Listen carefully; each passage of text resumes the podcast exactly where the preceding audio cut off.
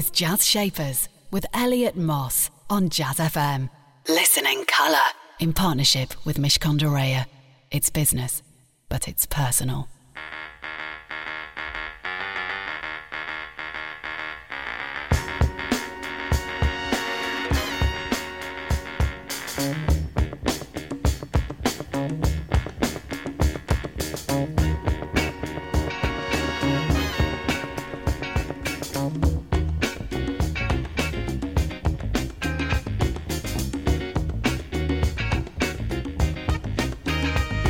in right place.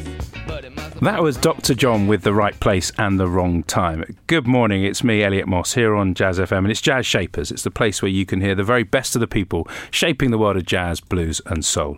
And right alongside them, we bring someone who's shaping the world of business. We call them business shapers. I'm super pleased to say that my business shaper today is Nick English. Nick is the co founder of a beautiful watch brand called Bremont, and you're going to be hearing all about his story, and a pretty fascinating one it is, too. In addition to hearing from Nick, you'll also be hearing from program partners at Mishcon de Reya. Some words of advice for your business. And then, of course, we've got a brilliant mix of music from the shapers of jazz, blues, and soul. Eliane Elias is in there, the one and only Quincy Jones is too, and so is this from Charles Turner.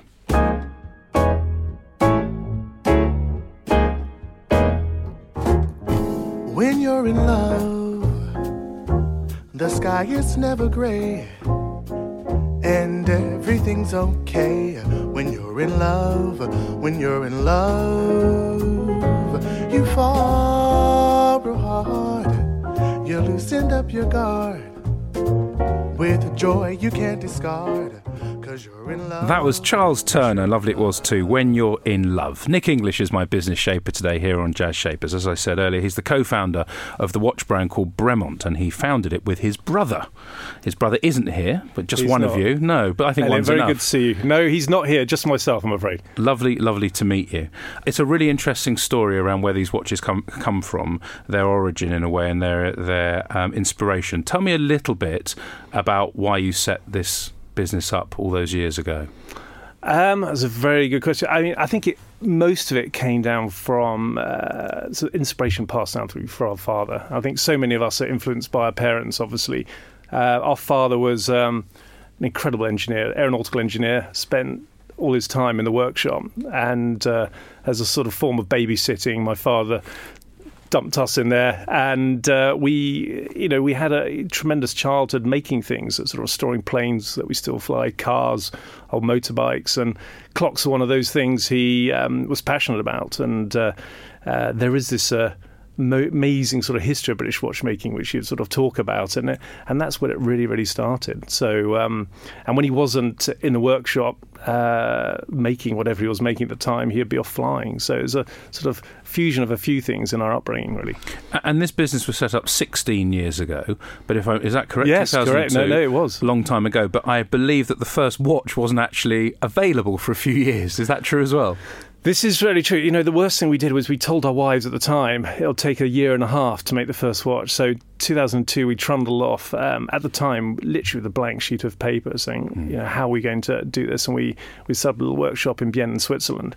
Um, but it was a year and a half was the initial plan. But you know, these things take. You can't release something which is less than perfect. And so by the time we were ready, it was, it was indeed 2007 when the first watch, I suppose, officially came to market. And jumping forward to now, how many different watches does Bremont produce, roughly? God, that's a far too difficult I question. know, but only roughly. I'll give, you, I'll, I'll give you the rate. I think I believe there's a sort of a hundred or so different SKUs or different different varieties. But I think if you if you go to a retailer, you know, if you go to I don't know Watches Switzerland or Selfridges, you'll probably see 35 odd in a in a stand. I think more than that becomes slightly confusing. There's too much choice. So, but there are obviously more on the website if you go there. And there are lots, and these are um, not the cheapest watches in the world. These are the sort of one would call them luxury items, I guess. Is that yeah, fair? Yeah, I mean, luxury is. I mean, it's an interesting word in itself, but I mean, there, there's a incredible lot of time and effort goes into. Them. We only make mechanical watches, so they're all uh, beautifully engineered. Engineered product is what we you know strive for, and it's. Um, uh, it's, it's, not based around fashion. It's all about producing a watch, which was something you, you know, any good watchmaker could take the back off without knowing which brand it was and go, actually, this is beautifully made. And that's what uh, sort of we've always sort of been a mission for us. We're going to talk a lot more about what makes a watch beautifully made and what goes into it, and that's going to be coming up in a little bit with Nick English, my business shaper and co-founder of Bremont. We'll also talk about the name because there's a good story around that as well. Time for some more music though. Right now, this is Oye Como Va from Eliane Elias.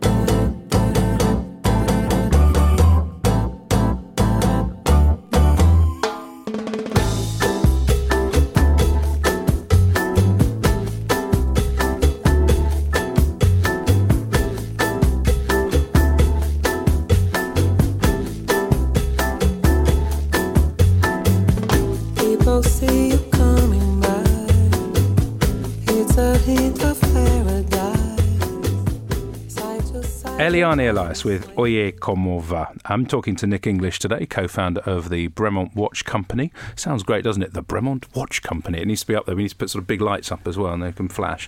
Um, set up in 2002, as I said, you've, as you said, there's more than 100 watches. There's quite a few of them, and I have been to the website. I might be interested in one in particular. They're, they're amazing. Um, tell me a little bit about the name as well, because obviously your surname is English, and Bremont doesn't sound very English at all to me. So um, when we started, Giles and I had a sort of firm belief that we didn't want to buy a watch brand and sort of reinvigorate it. Uh, a lot of that happens in the industry where you you're trading on a history which isn't particularly yours, um, and many of these brands have been dormant and then come back to life over the last twenty or so years. And and uh, what Bremont's passionate about and is about producing these watches in the UK. So we have our own manufacturing facilities and um, training schemes and everything else over here. And so the obvious thing to to have done when we started was, I suppose, buy an old watch brand. There's some incredible masters out there: the Harrisons, the Mudges, the Tompions, the you know the Grahams. There's, there's some amazing guys out there, um, but it's not our history. And what we wanted from day one was Bremont very much to stand on its own own two feet. And as you correctly pointed out, our surname's English, and having a, a British watch brand called English would have. I think the irony would have been missed on a lot of uh, people around the world, and obviously quite hard to trademark. So um, it actually came down to a flying trip. Uh, there's a big sort of flying DNA in our family, and my brother and I are flying a, an old sort of vintage airplane down through France. This is uh, in the 90s or late 90s, and um, we had a precautionary land in inverting commas, and we landed in a French field. And if you land in a field in uh, America or England, you buy the farmer a bottle of whiskey and take his wife for a flight, and everything's very easy. Um, in France, it's it's illegal. Well, it's um, it's very bureaucratic. The airplane gets impounded and it gets very very expensive. So we landed in this field and. Uh, uh, the chap who came to help us, because admittedly we'd been flying in weather which we probably shouldn't have, so it was pouring with rain, um, and we ended up pushing the airplane into the, this barn, and uh, uh, we ended up spending two or three days with him because the weather was still so bad. Um, and our, our father had died uh, a couple of years earlier. And had our father lived for another 30 years, this was this guy. It was he was into exactly the same things as our father. A wonderful wonderful guy, into his mechanical things, used to you know fly himself, and um, and his name was Antoine Bremont. So when it came to naming the watch brand, which actually we didn't do for the first three or four years of having started Bremont. Um, um, because it didn't really mean much to us to begin with, and it's all about getting the product right. The name was sort of selling me secondary. Bremont came up, and, and that's what we ended up using. So it's very much uh, Giles and I and our father in that, but it's um, a name which we felt was right. I'm assuming you'd asked him as well if it was okay. Sadly, he um, oh, he's no. no. longer with us. He was 78 years old when we, we met him, okay. but. Uh, uh, I'm sure he would have said yes. Yeah, exactly. Yeah. I'm sure he'd have been very, very good about it. Stay with me for much more from my uh, business shaper, Nick English, and we're going to get into how someone who hasn't made watches for a business, for, for a, as a profession, um, is actually able to go and do it and create this. I'm really interested to find out more about that. Uh, that's coming up very shortly. But before that, we got some words of wisdom, I hope, from our program partners at Mishcon for your business. I'm Sonal Gandhi. I'm a partner in the real estate group at Mishcon de Reya.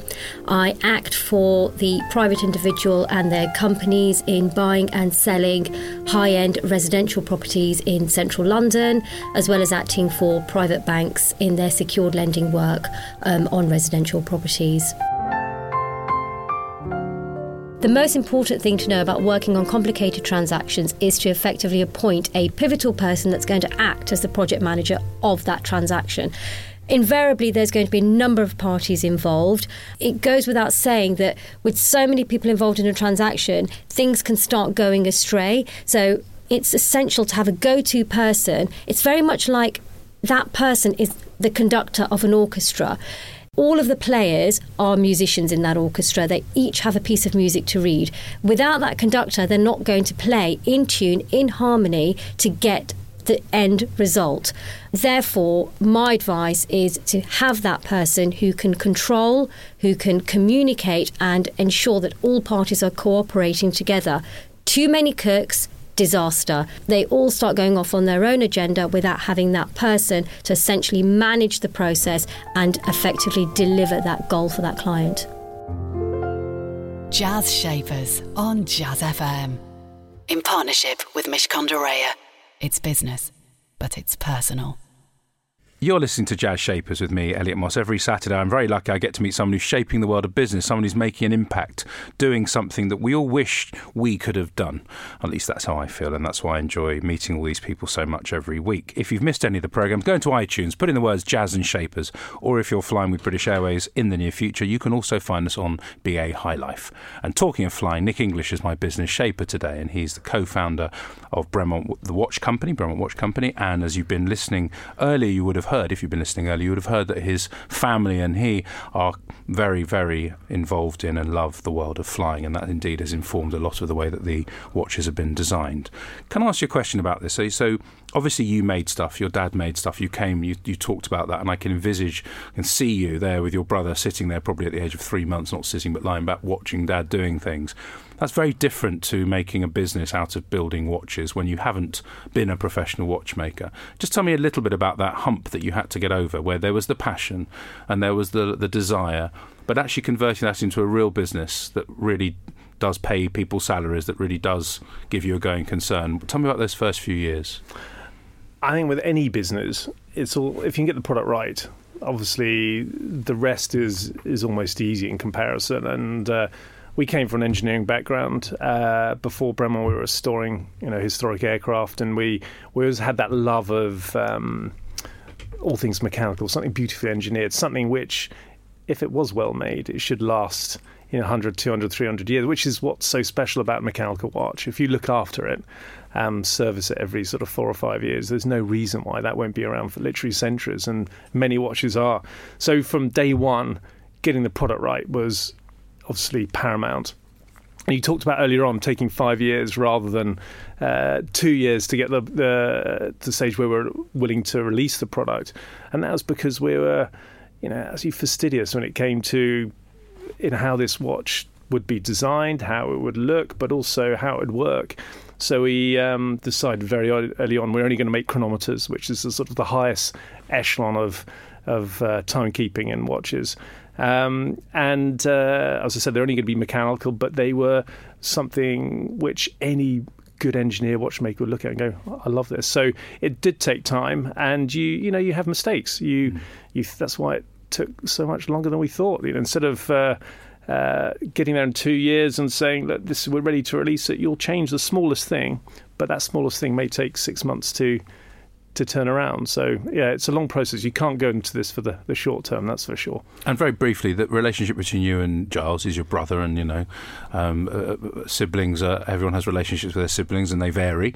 Um, how does it work in a work environment? Are you able to distinguish? Does it matter that you don't? Is it just a conversation? You know, Sunday lunch and families are together, do you inevitably talk about work? Um, well, first of all, you know he's an amazing photocopier, um, floor sweeper, and general younger admin. brother. Yeah, yeah, yeah, yeah. so he's uh, he has a bit of use, but um, no, do you know it's very hard not to talk about work. That's the hardest thing. Is you you live and breathe it, obviously, and. Uh, I'd say we're we're quite similar in in outlook. Um, we both have the love of the same product product design is so easy because we both like the same thing. You can't design by committee. Yeah, we know we're not going to appeal to everyone, but that's not the point. We're you know we have um, we have a certain ethos, a certain uh, look and feel that we like, and that's Bremont. Um, so in that respect, it's very easy with Giles, and uh, we duplicate quite a lot of things, which is good because you know one he can go off and do the, the same thing in Asia as I'm doing in America and vice versa. So it's it's quite handy having a double effectively. And uh, and of course we do need that photocopying done as well. Stay with me for um, the boss of the photocopier. That's Nick English, um, Giles's brother, and also the co-founder at the Bremont Watch Company. Time for some more music. Quincy Jones with "Bet You Wouldn't Hurt Me."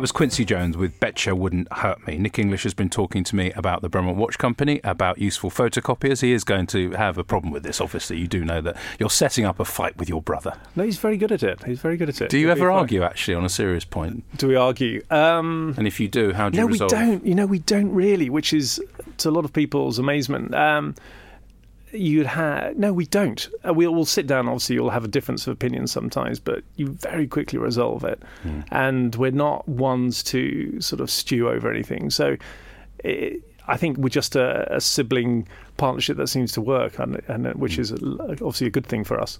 And in terms of the team, there's around 100 people that work in the business. Is that right? Yeah, just over that. Yeah, just over. And how many of them are in the same place? Because I imagine that some people are dotted uh, around. Uh, we're we're in a few different countries, but the main two facilities or two areas are close to Henley, Henley on Thames. So I guess the HQ is where all the watches, or, or two thirds of the watches, are put together.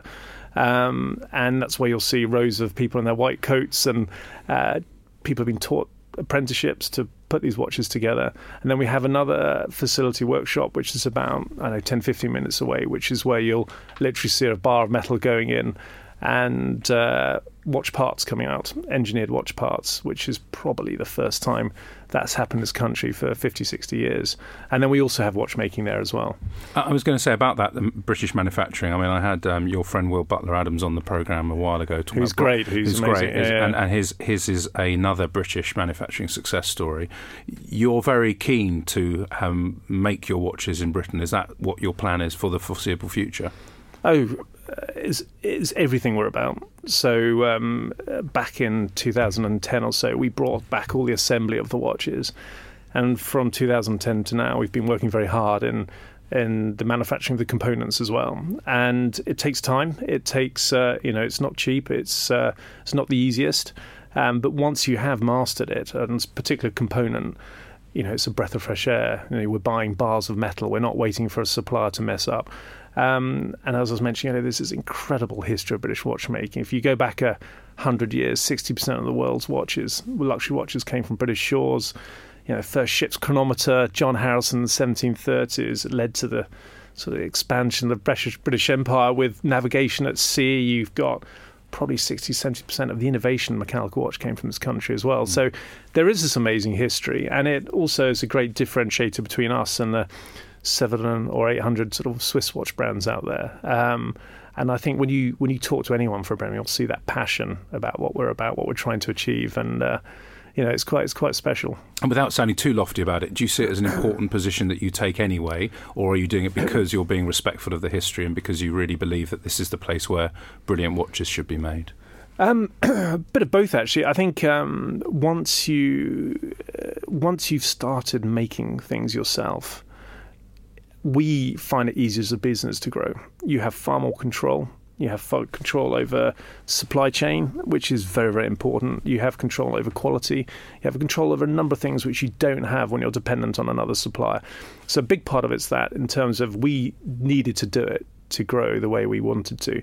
Um, but also, uh, you know, we have a huge respect, as I said, for for what uh, people have done in this country in the past. And it, you know, two world wars knocked us out. You know, if you could build a um, a movement part for a, for a watch, you could build a firing pin for an Enfield rifle. And yeah, unfortunately, went through two world wars, and it was a sort of battle for survival. And and that's what we spent our you know uh, manufacturing skill set doing in this country. So to try and bring that back is is something yeah which is quite special. Stay with me for my final chat with Nick. Plus, we'll be playing a track from Lizz Wright. That's in just a moment. Jazz Shapers on Jazz FM in partnership with Mishcon de Reya. It's business, but it's personal.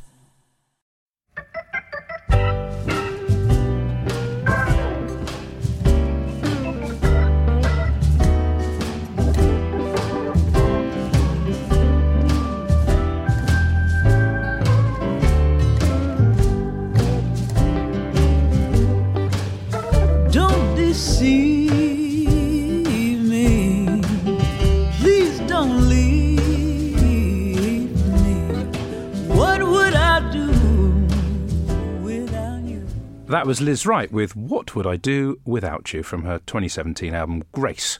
Nick English is my um, business shaper just for a few more minutes. Nick, we've talked about lots of stuff. The team and the distinction between you and Giles. In a word, an adjective, how would they describe you and how would they describe your brother? Ooh, oh, that's quite a that's quite a hard one.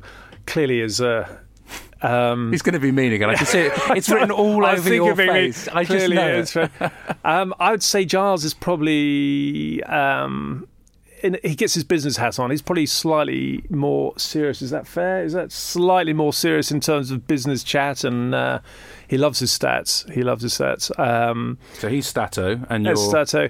I probably um, get involved with a bit more of the creative side. Probably. I mean, that's how it sort of worked. But then Giles is, you know, the thing about this business, it's it's a really difficult business because you've got to be. Um, you're an engineering company, you're a manufacturer, you're a retailer, we have our own stores around the world, you're a wholesaler, you sell through other stores, you you're a marketing company as well, because obviously if you don't market yourself, nobody kn- you can be the best product in the world, but if people haven't heard of you, and we have to be involved with all these parts. So Giles and I actually could you know theoretically fit into any of these parts and we have to we enjoy the marketing. It's a great part of it's a fun part of the business.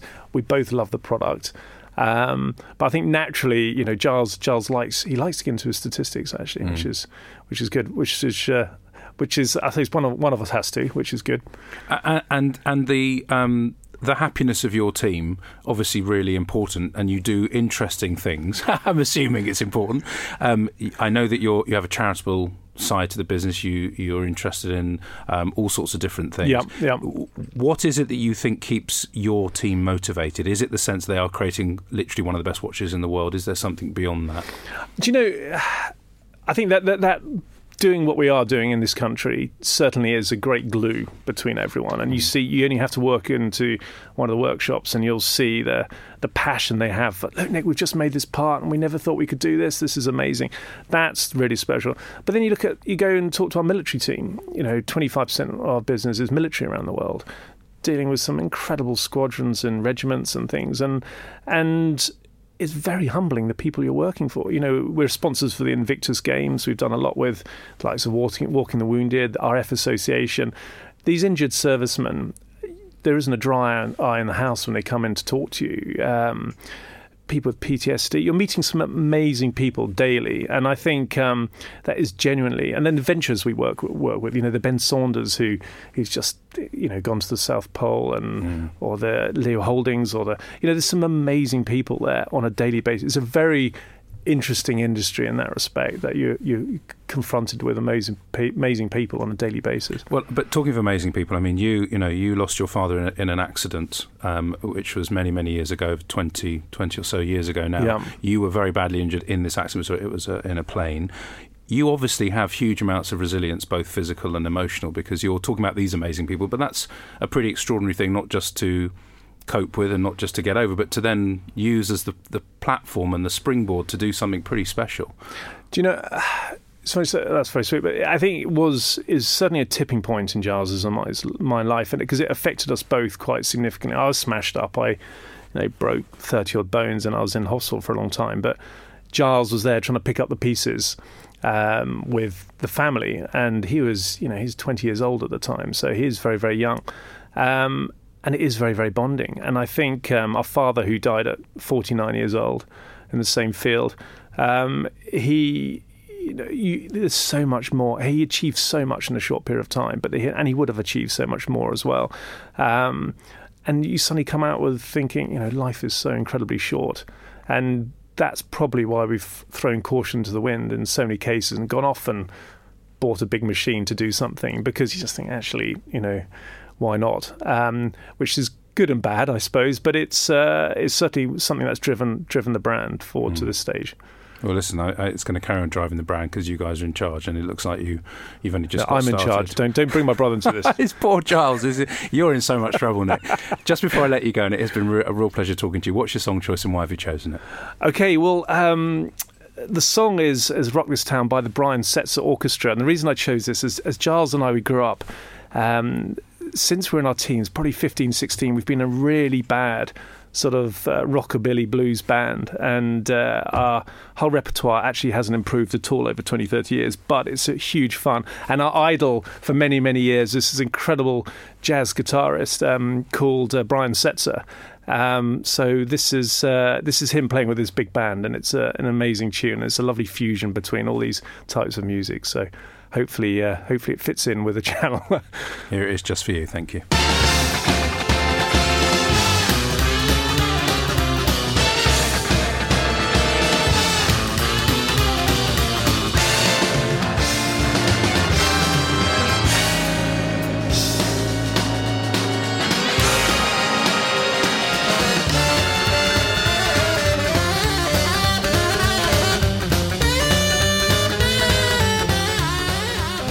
That was Rock This Town from Brian Setzer Orchestra, the song choice of my business shaper today, Nick English. Someone who absolutely understood the importance of getting the product right. As he said, you can't design by committee.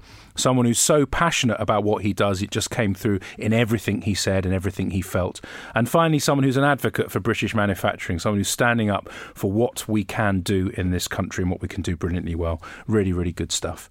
Do join me again next Saturday for another edition of Jazz Shapers. I do hope you enjoyed today.